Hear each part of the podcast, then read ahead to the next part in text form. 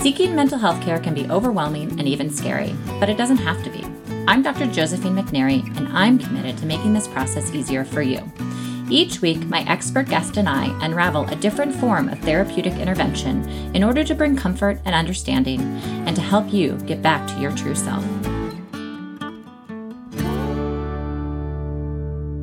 Hello, and welcome to another episode of Mind Stories. Today, I have the honor to speak with Dr. Wesley Ryan. Dr. Ryan is a board certified psychiatrist and addiction psychiatrist practicing on the west side of Los Angeles. He attended UC Irvine for medical school, went on to UCLA San Fernando Valley for psychiatry residency, and then University of Washington for an addiction psychiatry fellowship. During his training, he started researching ketamine as a legal psychedelic with healing potential, going on to author several articles and a book chapter, as well as giving talks on the subject, eventually starting a clinic where he provides ketamine assisted psychotherapy along with other mental health services. Additionally, he has worked in various research settings, accumulating published articles and presentations on such topics as ketamine for treatment resistant depression, cannabis, psychedelics, club drugs, hallucinogens, and addiction. Today, we talk about his process of ketamine assisted psychotherapy. Welcome, Dr. Ryan. Hi there. Thanks for having me. Yeah. So I've been wanting to have you on Mind Stories for a while because your specialty area, I think, is of great interest and of growing interest in the community. And that is use of things like ketamine and psychedelics to assist in psychotherapy. So I'm mm-hmm. happy to talk with you about this today. Yeah, it's a it's a super exciting sort of development in psychiatry uh, in the last like I don't know 10 15 years. It's really kind of reemerged after a long hiatus. Probably a lot of the listeners or viewers are aware like the 60s there was a lot of enthusiasm surrounding these agents and their benefits and a lot of a lot of the sort of pundits today view it as it sort of went too far and it wasn't wasn't a um i guess how to say it like a balanced enough sort of view on it. And it, it caused kind of a backlash. So it's it's really neat to have these substances these medicines available now again. And how did you become interested in this part of psychiatry? Well so i was in psychiatry residency and started hearing about ketamine and it's sort of came to me as a surprise that ketamine is a psychedelic. I don't know if, how common that experience is to people, but I'd always heard about magic mushrooms or LSD or mescaline, you know, having read like the, the Doors of Perception by Aldous Huxley and known about the history of Timothy Leary and all that. But ketamine was kind of new to me. But the more I read about it, the more I saw that there's so much really compelling data behind how well it addresses depression and specifically treatment resistant depression where nothing else has worked. So that got me really intrigued and I got kind of deeper and deeper into it. And when I was in, in my last couple years of residency, ended up writing a, a pretty comprehensive review paper on ketamine at that time uh, and sort of the state of things as, as it applies to treating depression. So I got really knowledgeable about it that way that was kind of a small tangent. I was initially wanting to do a clinical trial while in residency, but it was a little bit too challenging to get everything to fall into place. So ended up settling on that. But anyway, after finishing residency and doing an addiction psychiatry fellowship, I ended up opening up a private practice and starting that work on my own, doing ketamine and psychotherapy together as a treatment for depression and all kinds of other stuff. And I know you work with ketamine as, as, well as other psychedelics. So, how do you decide which one to use and what does that process look like? Well, to be clear, I guess I only prescribe ketamine. And a lot of people, in terms of what psychedelics are out there, a lot of people contact me saying, Hey, can you provide me MDMA or psilocybin or LSD? And I don't do any of those things because I, I do it all above board the only way to access those other psychedelics in a legal manner is is to do it through a clinical trial. So as probably a lot of people are aware there's the mdma assisted psychotherapy clinical trial that's currently in phase three that's being run by maps and that's to to look at treatment of ptsd and it's it's had really good results so far. I'm actually a I do adherence rating, is what it's called, for that clinical trial, sort of watching videos of the therapy going on and sort of critiquing, saying, is this meeting the, the psychotherapy sort of manual or is it diverging from it? So I'm pretty knowledgeable about that aspect of it, but really in terms of doing things legally, our options are relatively constrained to to ketamine. So to clarify, so therapists who offer psychedelic assisted therapy, the question is how those people are actually getting those substances. Yeah, there there is uh, quite a few people who are offering different psychedelics and labeling it as psychotherapy, and they're not doing it in a legal manner. They're oftentimes they don't have qualifications in terms of training for for psychotherapy. They're not like MFTs or LCSWs or MDs. Some of them are, of course, but it seems like the preponderance of individuals doing that that I'm aware of, they don't have that kind of formal training. So that to me presents a little bit of a problem because you really do want somebody who's got that kind of training and that rigor and knows how to best utilize and leverage psychotherapy.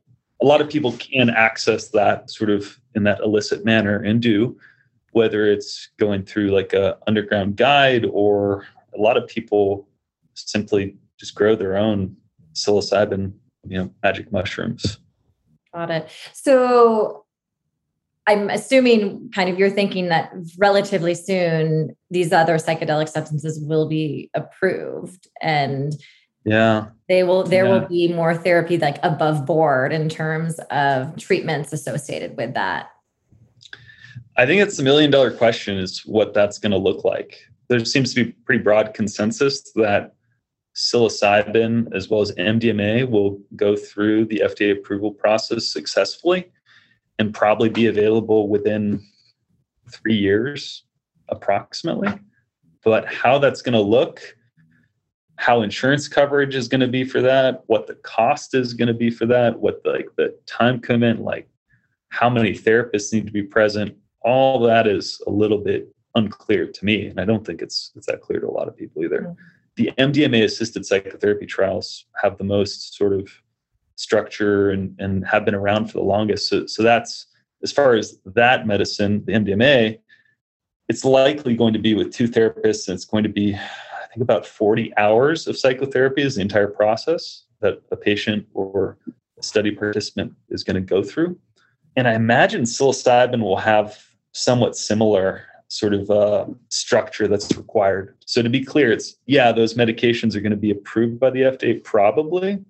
However, there's going to be that whole structure of the psychotherapy that goes along with it that's going to be mandated. It's not going to be just a here's some MDMA, see you in a month like you and I as psychiatrists might do with like let's say Prozac or an SSRI. Right. Well, let's get into so your work. So you work with ketamine. It is an FDA approved drug, right? And you mm-hmm. work with ketamine in the context of psychotherapy as well. So I'm curious how that works and, and what the process is.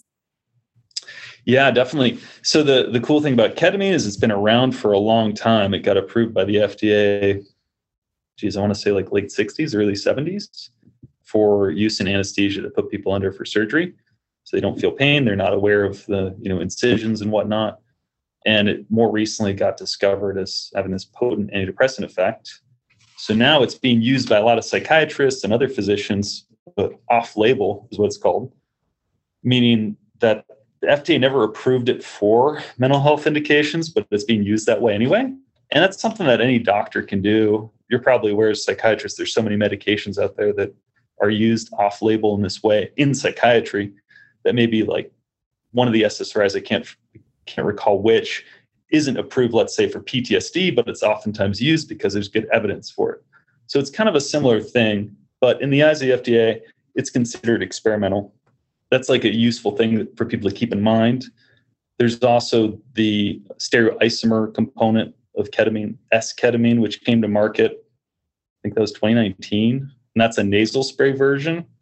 That got approved in a particularly structured way for in office treatments of that nasal spray. So, what I do is a little bit different from those things. I do ketamine as an intramuscular injection with people, have them here come into the office, we do that injection. People have that psychedelic experience where oftentimes it's pretty difficult for them to talk and kind of articulate their thoughts at the time when the when the drug is really kind of working in their system. And that that maybe lasts for about 20 to 30 minutes after they get the injection. But then afterwards they're kind of coming back to the room so to speak after the psychedelic effects have kind of subsided a bit enough to the point that they can talk and engage in a conversation again and in that time people seem to have a lot a lot easier time with processing and talking about difficult emotions difficult experiences traumatic experiences so it's it's particularly useful time to do psychotherapy with people. Do they remember? They definitely remember that latter portion I was talking about, the psychotherapy aspect of it, that conversation between myself and them. The ketamine experience itself is pretty weird and abstract, and at the higher doses, it does have an amnestic effect. So, a lot of times at a high dose of ketamine, people are sort of saying, like, well, that was pretty cosmic and pretty profound, but I can't really put into words what exactly happened. At the lower doses, people have more of a, they're able to construct more of a narrative about what it was like, what sort of scenes popped up for them. But the easiest way to think about a ketamine experience is kind of that of, of like dreaming when people are sleeping. And sometimes dreams are, are kind of non-linear and might be just a flash of an image. And suddenly people find themselves somewhere else. So there is certainly that that kind of narrative story trip quality to the experience too. And do people feel comfortable leaving the office after and question is how long are the therapy sessions and can they just kind of get in their car afterwards and go home? I mean what are the logistics of this? Yeah that's that's a really good question. So you don't want to drive after getting a ketamine injection or taking ketamine. It messes with people's sense of coordination and balance. And probably the most profound effects on that are in the in like the one to two hours after the injection but it's pretty much uniform that prescribers working with these substances tell people don't drive until you've had a night's rest. So if somebody were to come in today for a ketamine session with me i would say don't be in a car where you're driving until tomorrow. And so logistically people have to have a friend or sometimes like a ride share to take them home afterwards. The other thing is not having food in their stomach because at higher dose of ketamine, there's a theoretical risk of aspirating, which could cause really bad medical problems like lung infections, pneumonia, that kind of stuff. So, how long are your sessions? I do either 90 minutes or two hours. I'm aware of other practices where people do two and a half, three hours. It's sort of a balance of giving people enough time to talk and have that psychotherapy component be really complete, but also reducing costs for people and improving accessibility. So for pretty much everybody I see is either 90 minutes or two hours long. And are the follow-ups, I could imagine there could be some utility in then after that experience at a next session discussing what came up in the session when they're not on kind of using the ketamine though is my guess or do you yeah. give ketamine to administer it each time they come in yeah so you're kind of referring to that idea of preparation and integration those sessions where the idea would be to talk about well what are you looking forward to the experience? What is that going to be like for you? What are you hoping to cover? Looking back at that last experience how was that for you? How has it affected you? How has it changed things for you? How does it impact your relationships? How I sort of manage that is during that 90 minute to two hour sessions where I have with people, we take that first maybe 30 to 40 minutes to talk about sort of in future sessions. We talk about sort of how the past sessions were, how they inform the sessions coming up. And in that last half hour of the appointment, last 30, 40 minutes of the appointment, we talk about, well, how was that session today? And in practice, I do offer people coming in or meeting in between actual ketamine dosing visits. And some people do take me up on that. A lot of people end up finding that they have enough of an avenue to sort of discuss everything that comes up for them during those sessions. And for example, one person I, I've been seeing for two, three years at this point, he comes in once a week for a ketamine session. So each time we meet, we talk about, well, how was that last one? How how has this longitudinal process been for you? And usually has that ketamine dose and experience. And then we also talk about the experience of the session that day. One of the reasons we structure it that way is because, in general, we know that ketamine, in terms of the direct antidepressant benefit, works best if it's kind of a cluster of treatments at first together. And that's typically two times a week for three to four weeks. So most most clinics do six treatments, some some do four, some do eight but something around the neighborhood of six seems to be most effective in sort of really reducing people's depression in terms of that direct biochemical ketamine antidepressant effect. And then having maintenance treatments periodically afterwards keeps, in terms of that non psychotherapeutic but direct ketamine antidepressant effects, that keeps it going if people come in, let's say, every three to five weeks periodically. So this whole thing is complicated a little bit by the fact that ketamine itself is a really potent antidepressant. Psychotherapy is really a potent antidepressant too, and this is a combination of the two. So it's it's a bit of an art of mixing the two and making the right. most accessible for people. And that's what actually was kind of what I was going to ask next. This question about there's a lot of clinics who offer ketamine, but not combined with the focus on psychotherapy, right? And so it sounds like yeah. what you do is a little bit different. Yes, yes. There's a number of clinics out there, mostly run by anesthesiologists and ER doctors who are more familiar with using ketamine in those kinds of settings, but aren't familiar with using it in terms of the mental health population who don't have training in psychotherapy. And it, it's it's kind of a tricky thing out there because a lot of people want to get ketamine to try it out, see if it's going to help their depression and I certainly see the allure of going to one of these clinics that are maybe offering appointments at all times a day. And it's a little easier to get in with them and perhaps a little, I was going to say less expensive, but I actually don't think that they're, they tend to be perhaps even more expensive than a lot of psychiatrist practices. But they certainly don't offer that mental health component of it. Mm. It's basically coming in for ketamine, getting an infusion, which is like an IV slow drip over 40 minutes. Some of them do intramuscular injections. The IM and the IV infusion are basically the same in terms of the effects. But what they offer doesn't really have any of psychotherapy in most cases. So it's kind of a missed opportunity. And furthermore, it's there is so much there in the ketamine experience that can be leveraged that sort of post ketamine state where people are maybe basking in the afterglow and more insightful and looking at things in a different way that can really generate a lot of insights and help people, which sort of not getting addressed, not getting tapped into with anesthesia or ER side of things that's saying, oh, well, you're dissociating, let's treat that side effect. So, another question is kind of your typical patient. I mean, I know you can't talk about specific cases, but what would be kind of an ideal candidate for this type of combo ketamine psychotherapy treatment? Yeah, a lot of people have come to ketamine as sort of an alternative to SSRIs after they've tried different medications and found that either the SSRIs have intolerable or unpleasant side effects, so they just plain don't work as well as they they're advertised or should.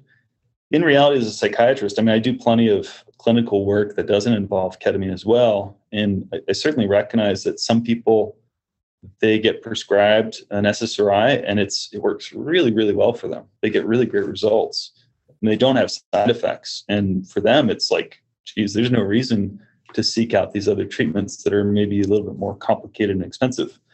But it seems like more common that the SSRIs aren't ideal for everybody. So there's certainly a huge amount of people where SSRIs don't work, or they've tried different things and they're just kind of fed up and kind of tired with psychiatry and, and what we're offering. So ketamine and, and psychedelics kind of offer a new treatment modality, a new route. So I'd say it's it's really the people who things haven't worked for that well before. Mm. And in actuality, when people come to me, if they haven't tried that other stuff, I usually try and steer them to, to some of those things first. Because the fact is, it's it's not it's not the most convenient thing to come in two times a week for for about a month and have to not be able to drive afterwards and have to abstain from eating each of those sessions. So there is there's a lot of time and, and financial costs that goes into doing one of these treatments. And also talking what are the risks? What were kind of basic risks that you tell people about? I know you touched on some of them. Yeah.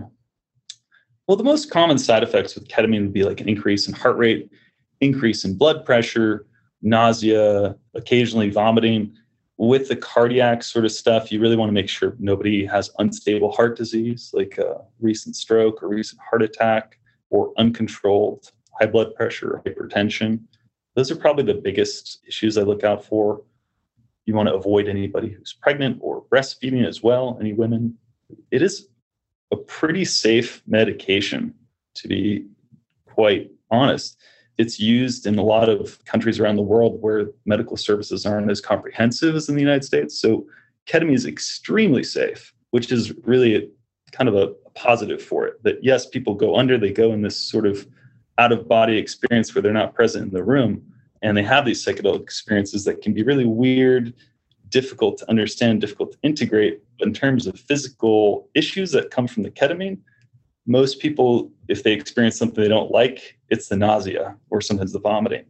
Now, of course, there's other theoretical risks that go along with ketamine. We know that people who've been abusing ketamine, who've been using a lot of it for years, like daily use of high doses of stuff that they bought on the streets, they can develop some bladder problems and abdominal issues, abdominal pain from the bladder at really bad situations that may actually require like a bladder transplant or a lot of surgery that, that goes into it. We haven't really seen that in clinical use of ketamine. So in practice, that's something I haven't really noticed. Well, it also brings me to ask so, what is the use in populations who have history of substance abuse? Yeah, it, it's sort of a quandary with ketamine because some people are, in fact, addicted to ketamine and, and overuse it and use, you know, get into trouble with like I mentioned, bladder issues and whatever else, and just their their lives falling apart. And it is a very strange sort of combination that people can get addicted to ketamine and it ruin their lives, and people can utilize ketamine as this treatment and it really improves their depression functioning.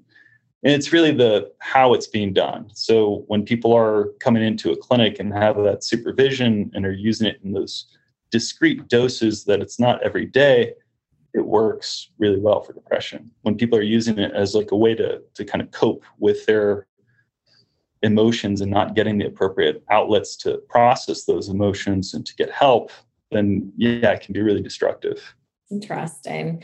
This is such a fascinating topic to me. And you answered a few questions I had that I didn't know about ketamine. And I really appreciate you sharing your wisdom and the work that you do. Yeah, definitely. It's a pleasure to be here and, and to give some information out just to I think there's so much curiosity right now about. I think there, yes, there for sure is. I'm going to make sure that on the episode description we mm-hmm. have your information. So if the listener is interested in learning a little bit about more about your process and the work you do, they can do that. Are there other resources you think would be helpful to add to that, or? Hmm. My website is great. I've I've got a lot of information on there, links to to other people I think are interesting, other organizations that that do useful work. I'm working with a psychotherapist as well to kind of expand to be able to offer ketamine in different ways, in addition to just doing intramuscular injections. We're doing it so that people are prescribed lozenges and taking these lozenges and troches, as they're called, sublingually with the psychotherapist. So there's different implementations that we're working on too. Interesting. Yeah. I mean, it's such an exciting time with all these, with all this coming out and people becoming more interested in in these sorts of treatments. It's a, definitely a, an exciting time for our field. I really, yeah, I really wonder what it's going to be like in five or ten years at this point. Yeah. All right. Well, thanks for being here. I appreciate you your time. You bet. Thanks for having me. Thanks. Bye. This has been Mind Stories with me, Josephine McNary of Cal Psychiatry. With online psychiatry in California and 13 offices throughout Southern California and the Bay Area, Cal Psychiatry specializes in medication management, ADHD, anxiety disorders, alternative therapies, women's mental health, and more. Visit us at calpsychiatry.com and let us help you get back to your true self. Thanks for listening to Mind Stories, and don't forget to subscribe.